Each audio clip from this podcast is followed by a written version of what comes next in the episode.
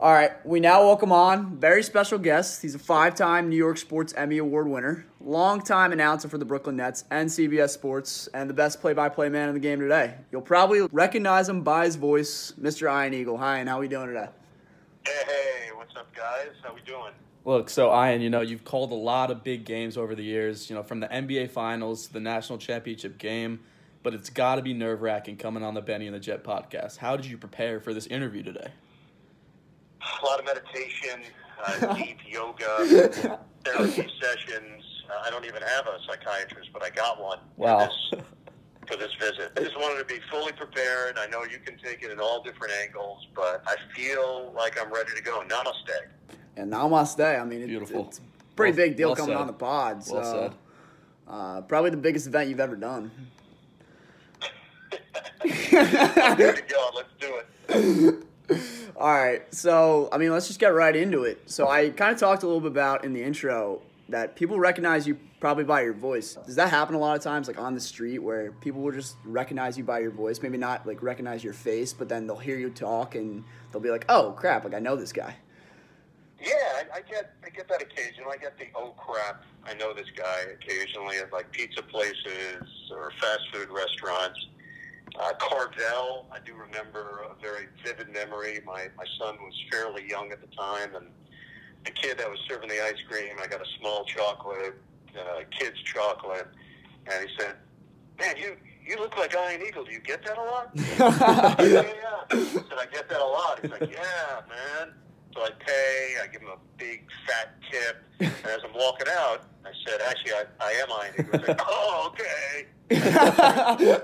That's awesome. I had to show him my license, and even then he was not convinced. So, yeah, sometimes it can be humbling as well. Good day for that guy, right? Yeah, that guy's now the CEO of a Fortune 500 company. He's doing very well. So now getting more into the job-based questions. You know, how hard is it to mesh with a new guy in the booth? Like, is it easy for you going, like, person to person, or, you know, does it take some time to get used to the way you both announce a game? Well, you know, I started doing the play-by-play stuff in 1994, and that was for Nets Radio. I moved to TV the next year, and I started working with Bill Raftery that year. And Bill and I sat down to have lunch in Milwaukee, if I remember it correctly, and I asked him, how many different partners have you worked with?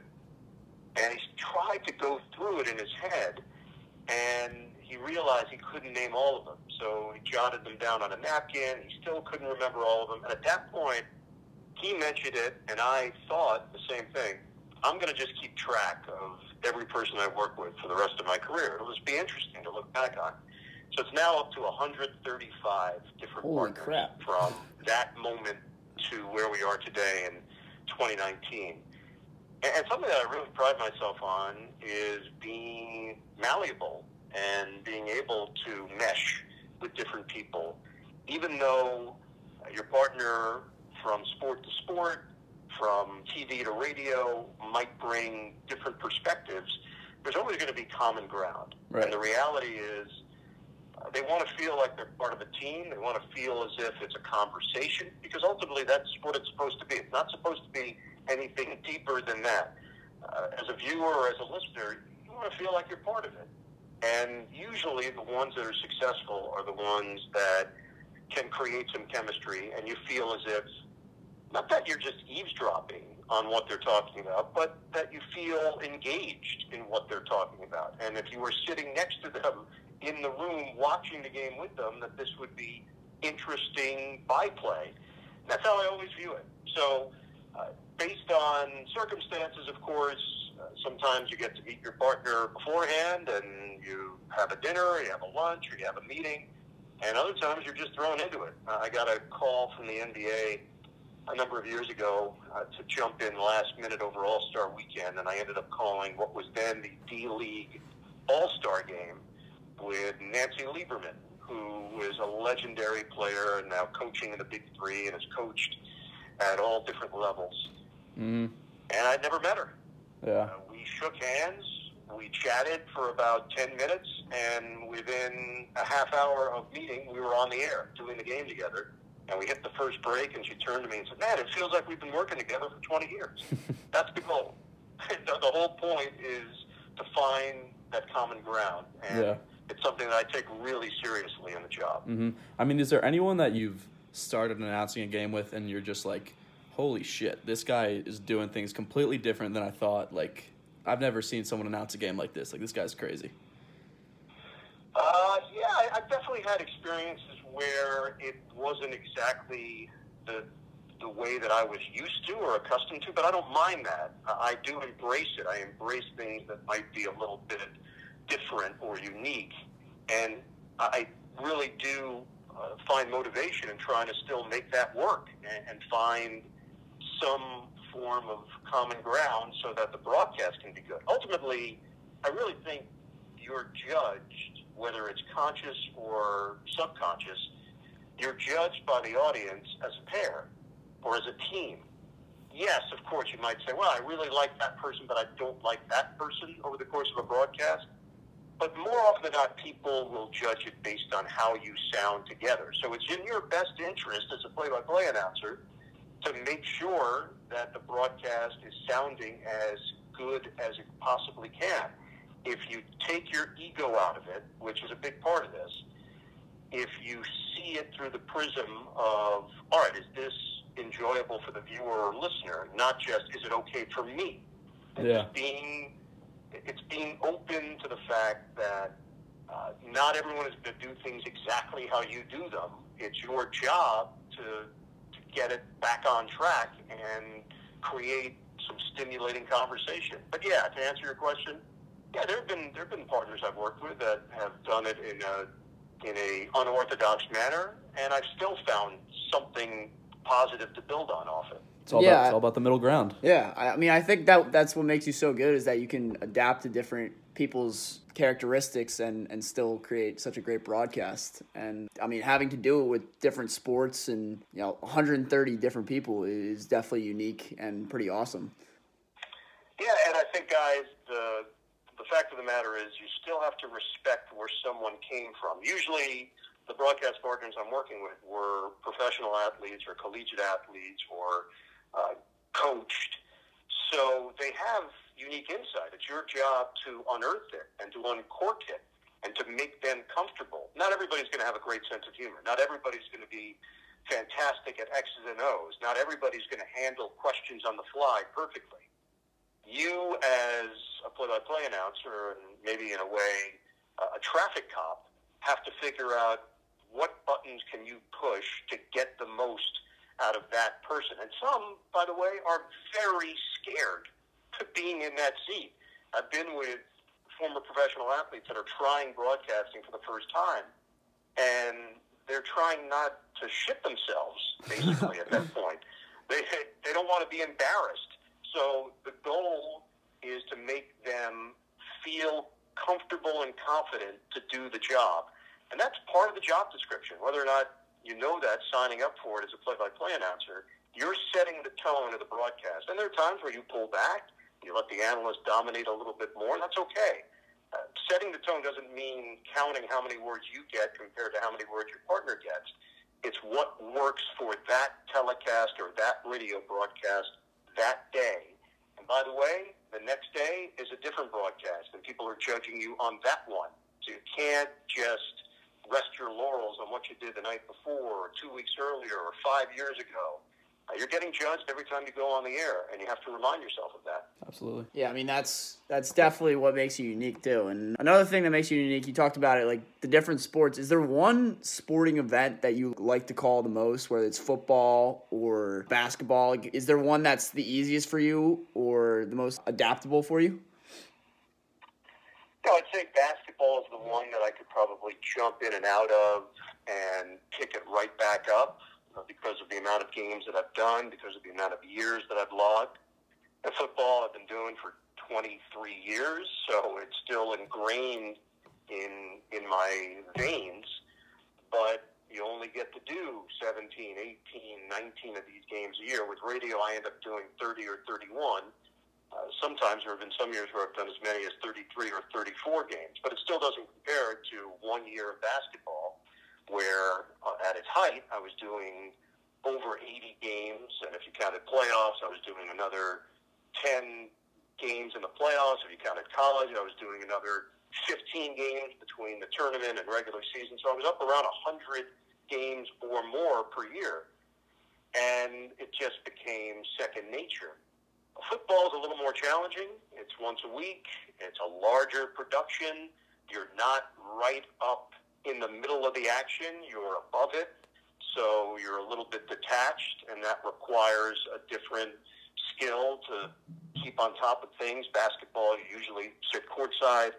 There's 10 players on the floor at the same time, so your focus is very much geared towards where the ball is, and it doesn't require you to pay attention to seven other things happening like it might be on the football field. I enjoy both a lot, and I've enjoyed calling other sports, whether it be tennis or track and field. I've done golf as well. I've done volleyball. I've done a bunch of different sports, and I look at every assignment as a new challenge. Boxing was something I had never done. I got thrown into it and actually enjoyed it a lot. The one thing that struck me, I didn't understand. I went out to do the broadcast. The first broadcast was in Vegas, and I sit down. I got water in a cup ready to go just in case my throat gets a little dry, and I noticed that everybody around the ring from a media standpoint has some kind of cardboard covering their water. What are they doing? It's like a weird boxing thing. Nobody told me about this. I didn't get the memo. And within the first 15 seconds of the opening round, when bodily fluids started flying towards my shirt and my drink, I realized, oh, that's why they covered it. There's the cardboard. This is barbaric. Yes, it's blood and mucus and a lot flying at you, and there's nothing you can do about it. So that was a little bit of an eye-opener. What else could you ask for, you know? Some blood and mucus.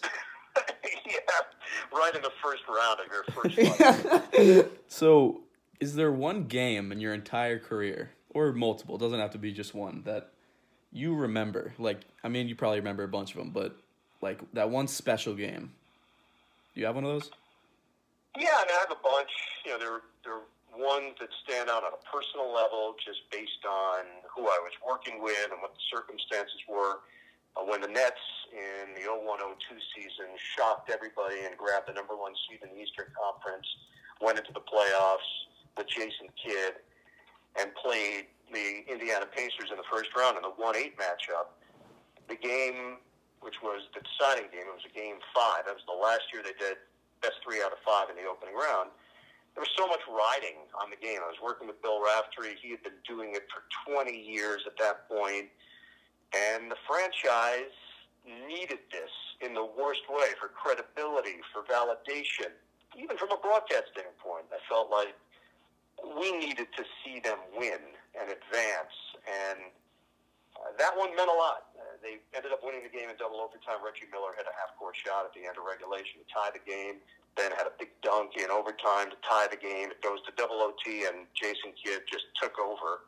Mm. And there was just a sense of pride and a sense of jubilation that this franchise had gotten over this barrier, this hump that they were unable to get over in previous incarnations. So that one meant a lot from a personal standpoint. You know, I had the good fortune of working a bunch of NBA finals. Michael Jordan against the Utah Jazz in Salt Lake City, the quote-unquote push-off of Brian Russell where he hit the shot that secured the championship. Mm-hmm. And that was about as loud as an arena as I've ever been in, and then it was as quiet an arena as I've ever been in because of the shock that the Jazz fans were experiencing. They thought they were going to win the title. Just Stockton them alone.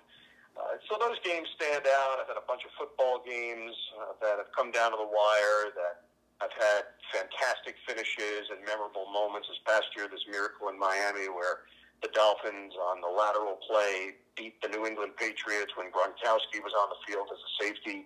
I was packing my stuff away. Literally, I was putting my stuff in my bag because I had a tight flight to get out of there from Fort Lauderdale. Jed actually repeats your call. Over. I've seen this 100 times, and yeah, that was like a genuine reaction to the moment because I was as shocked as everybody else. I think that's part of how you approach this job.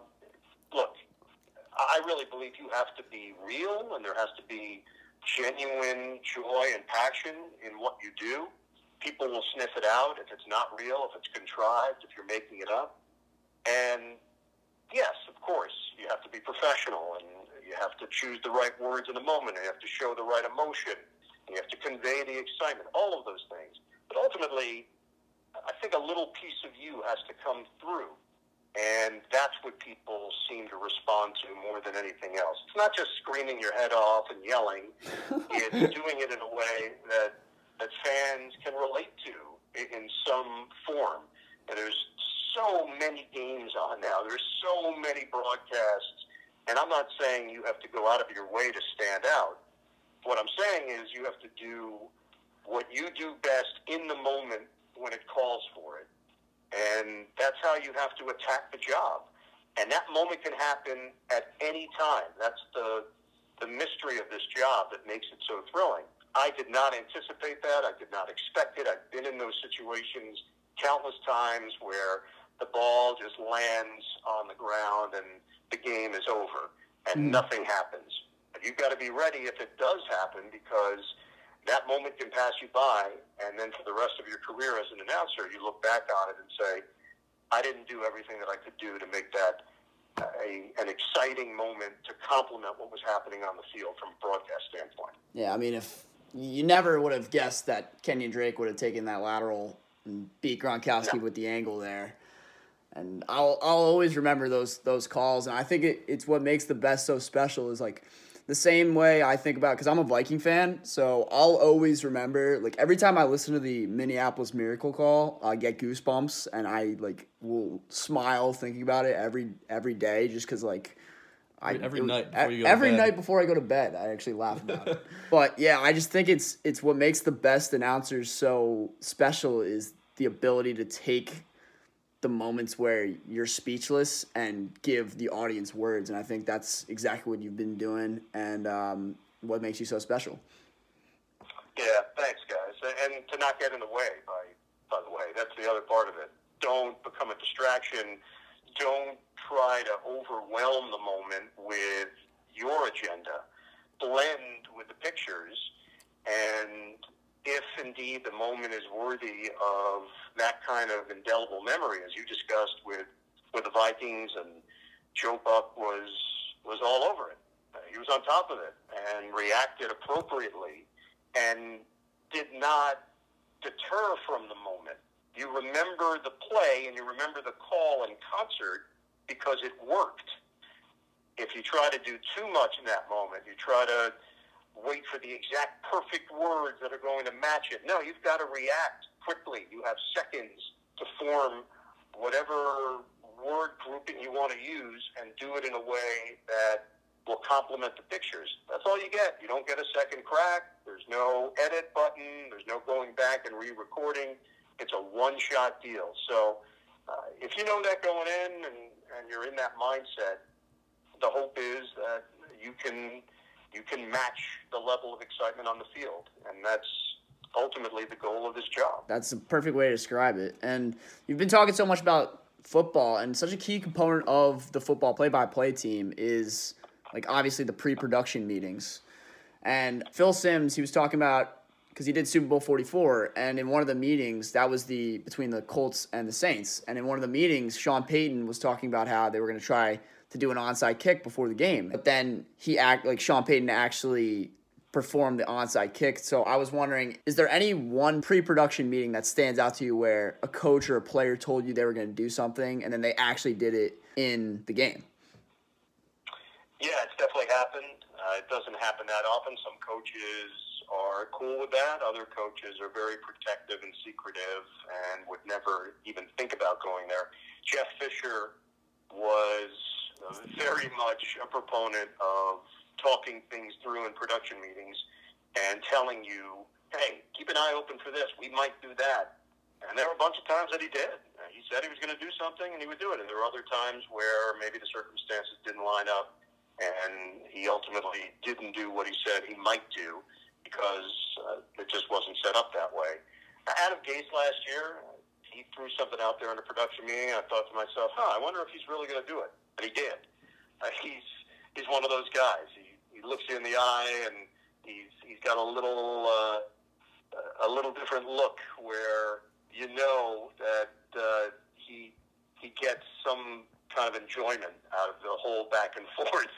I really like the guy. I just find him to be all in and a little bit off center in how he views this, but in a good way. I'm curious how it's going to be with the Jets. I think he's going to do a good job. I think he's going to learn a lot from his first go-around with Miami. I find his personality should really blend well with Sam Darnold, and I look at it very similar to what happened in L.A. with Jared Goff and Sean McVay. Jared Goff was not in a great situation in his rookie year, didn't get a lot of opportunities. What he did, couldn't really win a game, didn't find a rhythm. It was the end of the Jeff Fisher era. And then Sean McVay comes in, and everything changes dramatically because of McVay's bedside manner, because of his ability as a quarterback whisperer. And I think Gase and Sam Darnold can enjoy some similar success together in the creative play calling that Gase has and Darnold's openness to being coached and his desire to be great. You have to have those attributes if you want to be special in this league. And I think Sam has those characteristics, and it's a matter of Gase now just trying to unlock them. Yeah, I definitely think, even in the preseason, he looks a lot more comfortable out there in year two.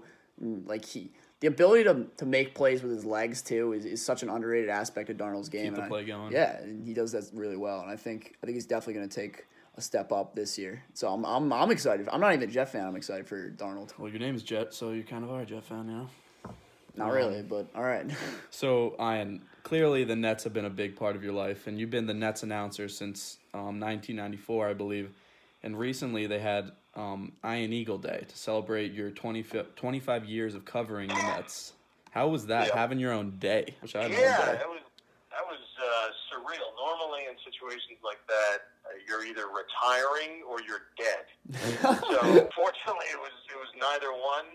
Literally half my life has been spent calling Net games. I'm 50 years old. I've been doing the job since the age of 25. So 25 years calling games for this organization. You know, when you get the job as a young guy, that's not what's on your mind. You're not thinking, oh, I'm going to do this for the next 25 years. All you're thinking is, hey, I just want to do a good job. This is a dream come true. I want to do right by the people that gave me this opportunity. It happened to be Eric Spoelstra's dad. Jon Spoelstra was the president of the Nets at the time, and he's the one that trusted me to do a good job and to represent the team well in the position that I was named in. Eventually got the TV job 1 year later, so that changed my responsibilities. I got paired with Bill Raftery. That changed my life and my career.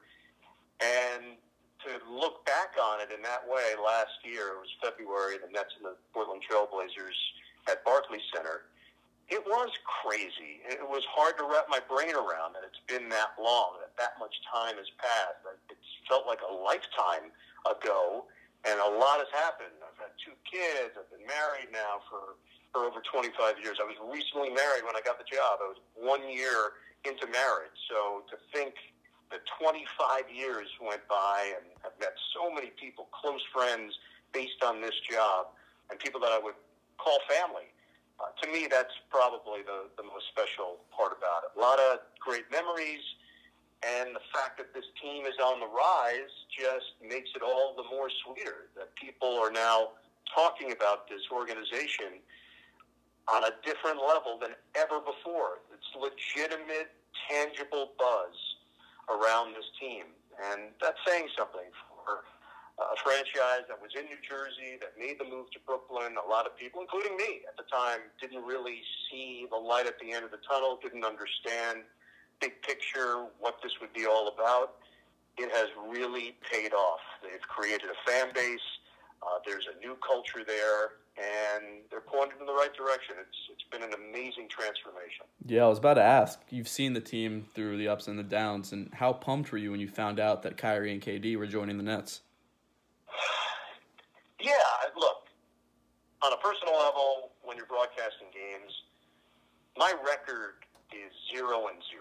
I have no wins. I have no losses. So you have to understand, part of the job is to be a professional and to do the job well.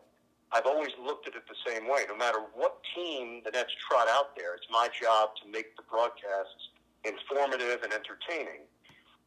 Look, if we now strip it back a little bit and try to understand the ins and outs of the job, if the team is good, it makes the job better. There's no getting around it. It doesn't change the way I do my job. I still prepare the same way. I still bring the same energy to the broadcast if the team won 20 games or if they won 60 games. But just being around the team, that changes dramatically. Last year, the chemistry on the team was off the charts. Mm-hmm. I don't know if I've ever been around a group of guys that liked each other more and bought in and respected the coaching staff and just felt a kinship that you could sense from my position with the headset on. It was real, and it translated on the court. Now, look, there are a lot of changes. You don't know how that will shift the dynamic behind the scenes, but from a talent standpoint, they have a chance to be really entertaining. I think Kyrie Irving is a man on a mission this year after what's happened the last 2 years. He knows what's being said. He understands what the optic is. He chose Brooklyn. The Nets were in a position to sign him, and they had created a strong enough team that he felt comfortable signing his name on the dotted line to join forces. The Kevin Durant signing, that seemed unrealistic as recently as 2 years ago. Yeah. If you said, oh, yeah, the Nets are going to get Kevin Durant, people would have laughed in your face. But what's happened over the last year has changed the way the team was perceived. And that's not easy to do. It's really hard to convince players around the league, star players, agents, and NBA followers in general that your team is for real and you're doing things in the right manner. That's what the Nets did with Sean Marks, with Kenny Atkinson, with the coaching staff, with the rest of the front office. It was a Herculean task that Marks took on. And look, he's not now on easy street. Sean will be the first to tell you. Now the pressure goes up a notch. You got to go out and win. And Kenny Atkinson, same deal. He's got more horses. But they're both really good at their job, and they've put this franchise in a position to take a big step forward in terms of relevance around the NBA. Yeah. That's a hard step to make in this league. There are so many franchises that have built-in history that automatically when you say their name, there's a certain image that's conjured up. The Nets had an image problem prior. They don't have one right now, and now the only way to make it stick is to go out and win. Mm-hmm. Yeah, and I mean, KD and Kyrie definitely give the Nets a really good chance to do that, especially. And they also, like, not a lot of people are talking about DeAndre Jordan too, and they still have Joe Harris, who's lights out from deep. So I think they're going to be really, really, really entertaining this year and for the years to come too. And have you had any interaction with KD or Kyrie or DeAndre since you've signed? I mean, they obviously know who you are, and so I would wonder if you've talked to them yet. No interaction since they've signed. Kyrie, I've gotten to know a little bit through the years. He actually grew up a Nets fan, so there is a connection there with the organization. He watched the Yes Network when he was growing up in Jersey and was not a Nick guy. He was a Net guy. So his whole soundtrack is that of the Yes Network and the Vince Carter, Jason Kidd years. KD had a bunch of his games when he was in college at Texas and got to talk to him back in those days. And I find him just to be an interesting figure. He's not your typical superstar. I think there's a little more to him. There's certainly a sensitivity that comes with it, and there's this chip on his shoulder consistently. He's a gifted player. He's a Hall of Fame player, and I think based on how things ended with Golden State and the injury and the disappointment in the finals, he's going to come in many ways, reignited. And I expect once he's healthy to see the KD that we've seen, and maybe a different version based on physically what he can do, but still the same dominant qualities that have made him a perennial all-star and an MVP in this league. The DeAndre Jordan signing, that's a home run on a couple of levels. One, they needed his physical presence. They needed his rebounding. They needed his defensive presence. And two, they needed his behind-the-scenes personality. He is a uniter, and his playfulness will work well on this team, in this city. And I think a lot of it was also connected to making Kevin Durant and Kyrie Irving comfortable. Both were very comfortable with the idea that DeAndre Jordan would be a part of this team. Yeah. And that's part of building a culture, making sure that your stars feel good about the team around them, that it is a quote-unquote team effort. It's not just management making decisions without input. I'm not saying that the stars run the show, but their voice should be heard. That's been a problem in some places over the years. Things might be changing a bit in the NBA now, where stars and their agents are making sure that their opinions are at the very least being listened to, as opposed to just shouting into the ether and hoping that someone hears them. There's a direct connection to stars that are happy and comfortable and confident regarding the teams that they're playing on and the teams that they've now surrounded those stars with. Yeah, absolutely. All right, so lastly, this is what we love to do in the podcast. Whenever we have an interview, we call it the gauntlet. So we're going to give you a couple, and this is unrelated to, your job, sports. So this is, you might be shocked by some of these. You might not be expecting to hear these today, all right? Okay. So answer them however you'd like. There's no wrong answers here. So number one, what's your go-to gas station snack? Go-to gas station snack, I have a sweet tooth. So I'm either going Sour Patch Kids or Reese's. Reese's is definitely a fan favorite. Next one, if you could dominate one professional sport, what sport would you pick? Dominate one professional sport, I would say tennis would be a cool sport to dominate. Travel the world, rack up a lot of prize money, a lot of flyer miles. And it's one of those sports you can play deeper into your 30s. I'd say as a kid, that was the sport I dreamed of dominating one day. I was a huge Bjorn Borg fan in the 70s and 80s. That's what I would go with. Awesome. All right, go-to superpower. Go-to superpower, man. If I could just transport myself somewhere, if that's a superpower. Oh, that's a 1,000,000%. That's a 1,000,000% a superpower. Teleportation.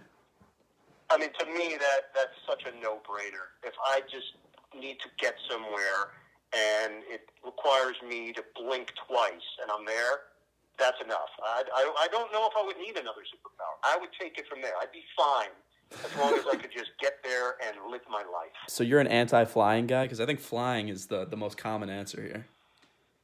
Yeah, I mean, you'll fly. You'll fly if you can fly, What's the upside of...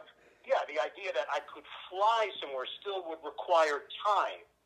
I'm trying to be more efficient in life. So if I could cut out the flight, yes, I could lift my fist up and go in the air and fly 7 hours to LA.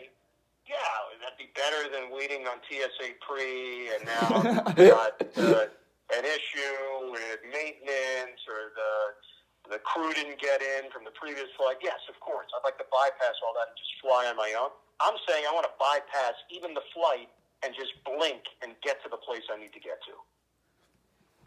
That's an awesome answer. All right, last one here. What's your spirit animal? If you had to pick one. Ooh, spirit animal. I mean, look, my last name is an eagle. There we go. I've had to obviously deal with this my whole life. I deal with a lot of questions about my name. People think it's made up, it's fake. Like, really? Is that what you think I would go with if I had a I would say, you know what? I'm Mike Wilson, but I'm sick and bored of that. So I'm going to just change it. Ian Eagle. I'll just go with that.